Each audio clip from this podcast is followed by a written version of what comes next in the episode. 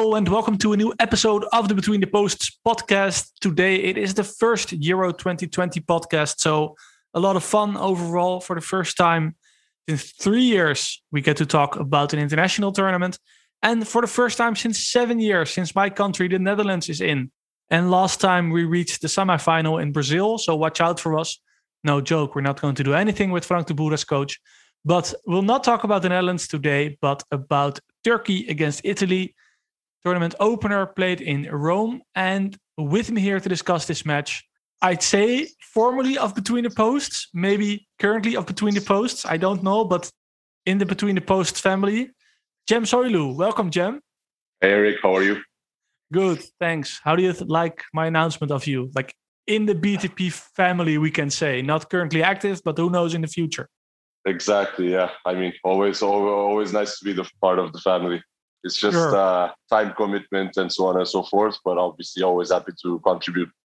Nice man. And for the people that don't know, Jem is from Turkey, a former scouting intern at Galatasaray. My personal opinion knows football very well. If I don't know anything about a Turkish club, I go to Jem and he knows it. So the perfect guy to talk about the Turkish national team for a bit. And indeed, we saw Turkey against Italy. Jem, first reaction 0 3 loss. What happened and how do you feel about it?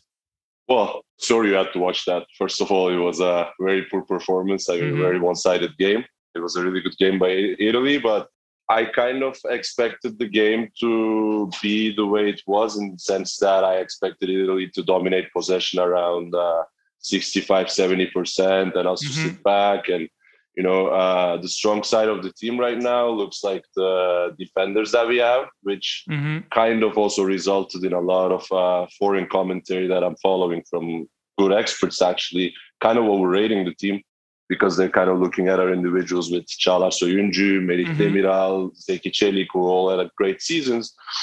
But um, the issue was like with the ball, we were much, much below expectations. Like we had no ideas. There was no cohesion whatsoever in the possession play. We could barely touch the ball. So Yeah. uh, Italy was Mhm. very Italy find it very easy to win the ball back in every single attempt of a desperate attempt of a transition. So yeah, I mean it was uh, very very one sided, and it definitely doesn't bode well for the next two games. let's talk about the outside expectations uh, later. But as you said yesterday, eh, with Italy, why do you think it was so hard for Turkey to produce something on the counter attack? Because there are a couple of good counter attacking players on that uh, team, like Çalhanoğlu, like Yazici, maybe Burak Yilmaz, of course, who had a monster season at Lille. Wh- Why was it so hard yesterday to do anything on the counter? So Şenol Güneş opted for a 4-2-3-1 with Yusuf Yazici behind uh, Mhm. Burak. And uh, in the transitions, we basically couldn't. Uh, we on the sides we have like Hakan Çalhanoğlu and Kenan Karaman. Kenan Karaman is like a very hardworking uh, Mhm. wide forward that kind of complements Burak Yilmaz in the box. Uh, he just brings a box presence and he works very hard defensively. So both Hakan and uh, Kenan were like almost uh, complementary fullbacks following the Italy fullbacks. So they were they came really deep, and in the transition, basically we were trying to find Burak or Yusuf with the first ball out, but uh, Italy had a very solid three-two backbone to their system, as you know from their build-up. So they found it very easy to disrupt those balls, which were not that purposeful in the first place. So we didn't have anyone to bomb through the flanks immediately. And in the first place, we kind of found it very hard to retain the ball. I mean, with hindsight, exactly, you would probably choose Ünder to start, at least to give some sort of uh, danger to Italy. Yeah. One player I really liked was Yokuslu in um, defensive midfield. I, th- I thought he had a good game. But if we zoom in a bit on uh, Demiral and Söyüncü, I thought defensively they were not even that bad, but their distribution on the ball, they can do a lot better. And it really played into Italy as well, I think. How do you view like those two young center backs? Obviously, maybe a bit hyped, but how do you look at those two yesterday? Well, I'm a big fan of Çağlar's feet, but not so much about uh, mm-hmm. Demiral overall. I mean, he's, uh, he's a good center back, but he's, he's uh, his distribution isn't that great. So we saw portions of that yesterday. Mm-hmm. On the defensive side, I don't think it was entirely their fault because we were just around the box, very short of ideas. Italy just came at everything, and even in the own goal, I can't really blame Merih for that. It was more of a the left back Umut Meraş who slipped, but can't mm-hmm. really blame the center backs. It was the distribution, you're right, but defensively, mm-hmm. I don't think they were at that much of a fault. I even think Turkey did well compared to how much possession they had. Last point on Turkey, then we move on to Italy. You mentioned it earlier, and I did it as well, that Turkey, for a lot of journalists, they said, oh, it might be a dark horse. Good, stable defense. Burak Yilmaz, Çalhanoğlu, who's had a good season at Milan. You think if I read you right, that Turkey was a bit overrated by the international media. Is that correct? I think so, yes. Basically, sometimes in these tournaments, all you need is a very sturdy defense and a bit of luck and set pieces. So, for that, I think that's why we were kind of seen as a dark horse because ah, they have good defenders. They have Çalhanoğlu for the set pieces, and Burak Yilmaz was on fire with the clutch goals. So, I think that was the idea, but uh, I mean, we heavily lack identity in our possession game. Our formations has been changing for the last two years, and none of them really looked that convincing, especially in possession. So the defending has been good. That's why we beat.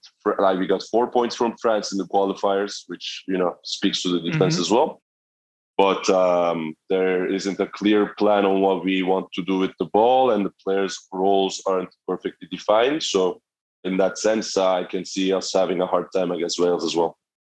About Italy, of course, as you said earlier, I will recap it for a bit, but their approach in possession is very stable. They play, of course, in possession with three central defenders, two guys just in front who were brilliant yesterday, Jorginho and Locatelli. And then a bit asymmetrical, but they have Immobile up front, Giulio as a striker, and then four guys in behind. So they create kind of a three-two-four-one shape in possession. And mm-hmm. I'll say some things about it. It was brilliant yesterday, but also they didn't create that much until Turkey like collapsed. I didn't think they created that much for a couple of reasons. I didn't really like their right flank in the first half, for example, was quite still what they did on the right. But I liked them in the first two thirds, but not so much in the final third. How do you view that? I think overall that could be their problem. Like mm-hmm. if you look for a weakness in this team, it's probably the penetration and the lack mm-hmm. of uh, clear cut chances per game. They have a long unbeaten run rate. It's like 30 something now, like 35, 36 games. Mm-hmm. You, do, you, do you know that number? That's I think it's 28 with yesterday in it, 28, which is still a lot, yeah. of course. Yeah, it is a lot. And uh, basically, just uh, formation you described, I'm a huge fan of it personally. Mm-hmm. Like uh, the sort of a three two five or three three two four one, as you call it, and uh, it creates a really good um, both the build up and the defensive transitions. They, they were excellent, although they didn't need to do much yesterday.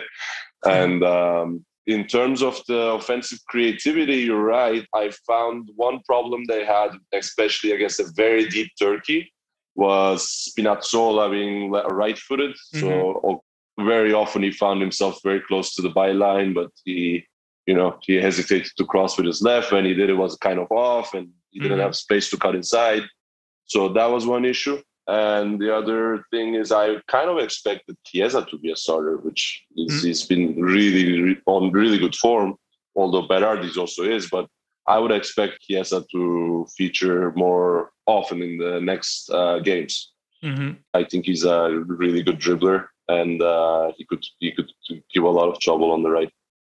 So the the last point, and we kind of transition into the last point, is that two things. I think Turkey's approach yesterday of sit deep and absorb all the attacking actually played into Italy's hand, and I'm not sure. Of course, they looked amazing. They had 14 shots in the first half uh, compared to Turkey's zero. But I'm not sure how well this approach translates against a Germany, a Spain, an England who actually want the ball. You know, I think they might be hard to press, but on the other end, if you take Jorginho out and you let Locatelli do stuff, I think they have a harder time. You know, and the key question I think that arises from yesterday's game is, okay, very well against Turkey. How does this translate against the top teams in Italy? What do you think? I think it could translate pretty well, actually, because yeah, I completely agree with you. We talked about it before the pod with you that um, I mean, Turkey wasn't the best test yesterday, so we should probably like the jury should still be out. But mm-hmm. I think the system looks very solid, and they have a, they have a good understanding between the players now. They they they're all they all look familiar with the system and the defensive transitions yesterday. Actually, one thing that we didn't talk about is their pressure. Yeah, the, the pressing was was amazing from Italy, but yeah. it also had to do with Turkey's transition. You know, it's almost exactly. a bit of both. You know. Yeah, it's a bit of both. We made their job much easier, but um, in terms of like the expectation in this tournament, we didn't expect a lot of teams to press intensely, right? No. Because of the how the season was, and mm-hmm. you know it's gonna be a tight tournament as well with the timing. So um, I was impressed. I mean, they were they did a really good job. They really didn't give much time on the ball to any of our players. They forced our keeper to many mistakes, which mm-hmm. he's not great with his feet.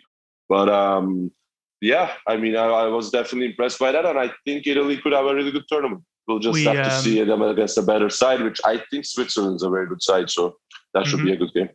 We record this podcast 10 minutes after Wales Switzerland, which was more what we expected, you know, little pressing, one team having the ball, the other team sitting back, and not a lot of pressing from both sides. Yesterday, actually, it was more fun and more energetic than we might have expected after a season which has been cut short by COVID, as you as you told it, and was so so intense for all the players and stuff. So I kind of liked it. I, I thought it was very fun. I really liked the energy levels at Italy Turkey. So that bodes well for the tournament, I guess. Yeah, exactly. I mean, I, I wish we, we could have made it at the more uh, two sided game with more chances on the other end, but definitely it was a good game to watch and, and it was a really good performance by Italy. Sure. And on the other hand, you know, with this format of the group stages, you guys now play Wales. I think that's doable against Wales for you guys. And if you win that, then you can finish it against Switzerland, you know? So not everything is lost for Turkey. I think this is one of those groups where everyone expects Italy to collect nine points or seven points. You can be second or third and still go through. So not a lot is lost still. Yeah, it's definitely possible. Uh, I mean, it's just um, basically we'll, we'll, need a bit of luck, a bit of set pieces, I guess, because uh, it's hard to break down either team. Both Wales and Switzerland have like very sturdy defenses, mm-hmm. and I think especially Switzerland is going to give us a very hard time because I really like them. I think they they had a great game mm-hmm. against Wales like before the pod, and uh, they were just kind of unlucky not to win it, but uh, they kind of have a similar three man system to Italy in terms of the build up and the defensive transitions and. They, this is one of the most uh, settled national teams. I would say that in in the sense that they have the same coach for a while now, and I think they're they're better than the sum of the parts. Let me put it that way. Mm-hmm. Any tactical adjustments you would like to see made for Turkey? Any guys you want out or in? I thought Cengiz Ünder had a pretty good uh, cameo yesterday, for example, something like that. I believe uh, the Şenol Güneş experimented before with the three in the back systems, mm-hmm. and I think if we bring Ozan Kabak in, and have uh, Cengiz Ünder on one of the sides, we could mm-hmm. be uh, we could pose more danger for opponents. I, I would say. Then you move to a three-four-two-one. Yeah, three-four-two-one, three-four-three mm-hmm. type of thing. Yeah, I think uh, players are suited to it. I think we can definitely use Çağlar Söyüncü and Ozan Kabak or even Kaan Ayhan instead of Ozan Kabak. They're mm-hmm. both really good on the ball, so we can push them forward and uh, have I think I have a more cohesive system. Sure. Lastly, before we end it, I didn't really ask you this before the tournament or before this pod, but who do you think will win the Euros overall? Like, I know it's knockout and I know it's always high variance at a knockout tournament, but still, if you have to name one team, which team do you name? It's a very hard question. I like know, and I didn't even prepare you for it. yeah. So on the spot, I would say England. I mean, they do have issues in the squad in terms of like the first, the starting 11 isn't quite clear, the mm-hmm. formation mm-hmm. isn't quite clear. But I think they're coming with a really strong squad. And uh, overall, I've been a fan of uh, what Southgate did with that team over the last few years. So I think they have a good chance. And I would say Portugal is a pretty close one as well. Like, that's what made me hesitate a little bit. I mean, France mm-hmm. obviously is very strong as well, but well, I kind of like gave all the teams now. But uh, yeah, my choice yeah. is England. I always think France has the best squad, but not necessarily plays the best, you know. But of course, considering yeah. your team, They have to be named, of course. I like Portugal. Yeah, I mean, I was I, I was I was frustrated with France in the World Cup to be honest, because you know you could play, I guess, so much better with that squad, and they mm-hmm. had a really like you know that like the games were really terrible to watch in the group stage, and then even uh, Uruguay and Belgium, it's just like a set piece here, some good defending there, but it's just not not great for the eye. And I hope the luck will be on their other side this, in, in this tournament. Let's see. Yeah, that World Cup win by France is really overrated. They played some really bad football for large parts there. Anyways, terrible, yeah. And you guys, Turkey, of course, get result against France as well. So that tells a lot as well. No joke. Thanks for being on, Jim. Good luck with Turkey. You're welcome. Maybe we'll see you again on the podcast. Maybe not. Maybe we'll see you in the future on Between the Post website. Maybe not. All up in the air. But thanks for today, and uh, who knows? Uh, we'll speak to you later. Thanks so much. Of course, huge pleasure. All right. And thank you, thank listener, you. for listening. Uh, don't forget to like and subscribe. There is a written match report on this match, Turkey Italy, on our website. Make sure to check out that. And we'll be back, I think, next week, but maybe earlier. Who knows? In any case, thanks for listening now, and we will definitely be back. Bye bye.